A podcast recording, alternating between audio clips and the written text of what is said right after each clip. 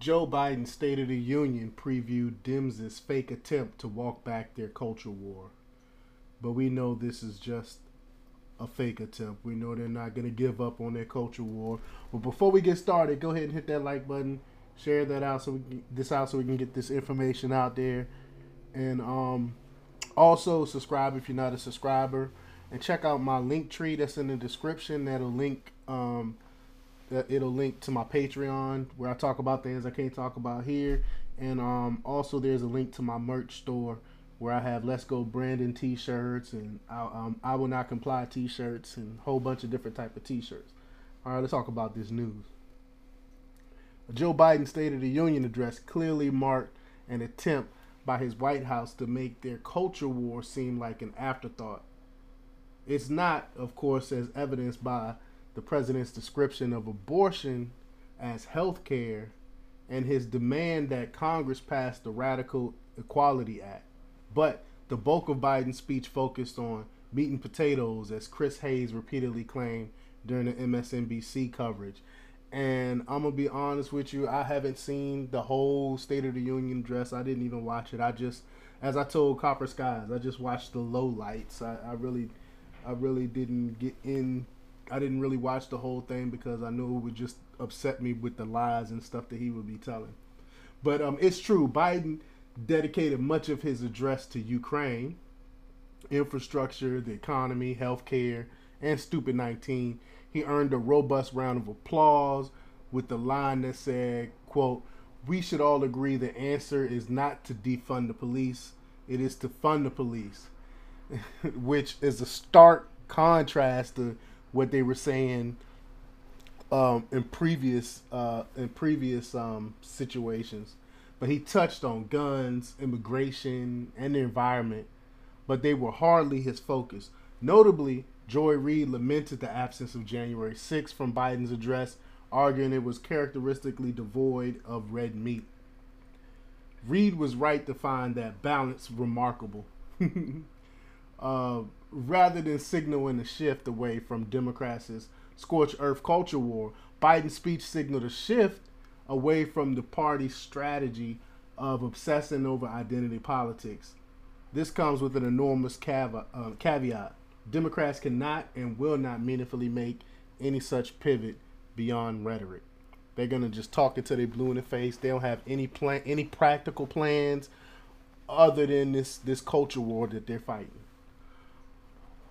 Until they're willing to drop the truly radical policies like the Equality Act it's all smoke and mirrors, meant to distract voters from what they're actually doing to the culture. Democrats cannot simply pretend the summer of 2020 and the lockdowns never happened, no matter how much the media might help them try, because the party has now spent years committed to inflating definitions of bigotry that would condemn any modern um, any moderation from their positions. Such voters have short memories, and the media is complicit. But these definitions are now baked into our institutions. They are ingrained in the minds of a generation. They're clung to by journalists and activists that Democrats need to please. Samuel Goodman of George Washington University disrupted the annual flood of breathless uh, State of the Union tweets with a uh, great reminder on Tuesday night. Quote, guys, this speech is not for you, he wrote.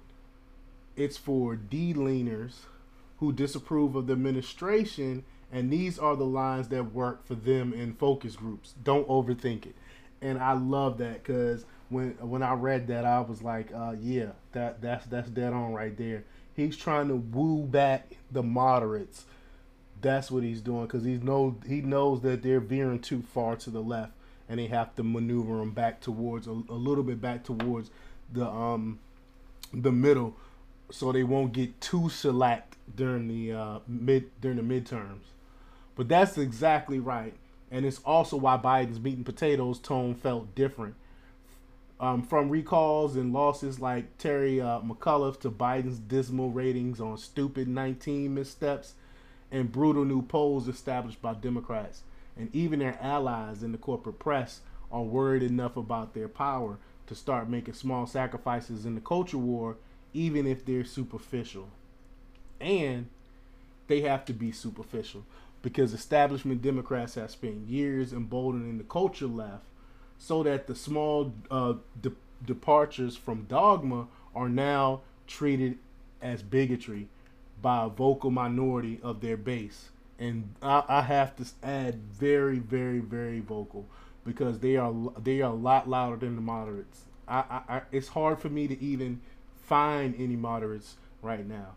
But while those voices may be a minority of the base, many of them are very powerful and they can weaponize all of the Democrats' power, uh, prior cultural leftism against them to level accusations of racism and sexism and all the other isms over rhetoric, over rhetoric alone.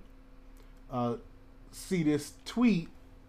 I should have pulled the tweet up and, and had it ready for you, but I forgot to uh, load it up. But the tweet from Cori Bush blasted out to her 900,000 followers after the speech. It said, uh, with all due respect, Mr. President, you didn't mention saving black lives once in this speech. All of our country has done is given more funding to police. The result, 2021 set a record of fatal police shootings. Defund the police, invest in our communities. Biden's heavy focus on meat and potatoes signals a, a, um, a cynical but long overdue attempt by the Democrat Democratic establishment to convince voters they're not frenzied culture warriors. No one's believing it. Unfortunately for Biden and his party, they are indeed frenzied culture warriors, and they're going to have a difficult time proving otherwise without alienating the radicals they've tried so hard to appease. It's at least good news that voters are rejecting cultural leftism so clearly even the Beltway liberals are noticing. But let me know what you think. Leave your comments down below. Like, share, and subscribe. And check out democrepublix.com for the latest in news. Until next time, peace.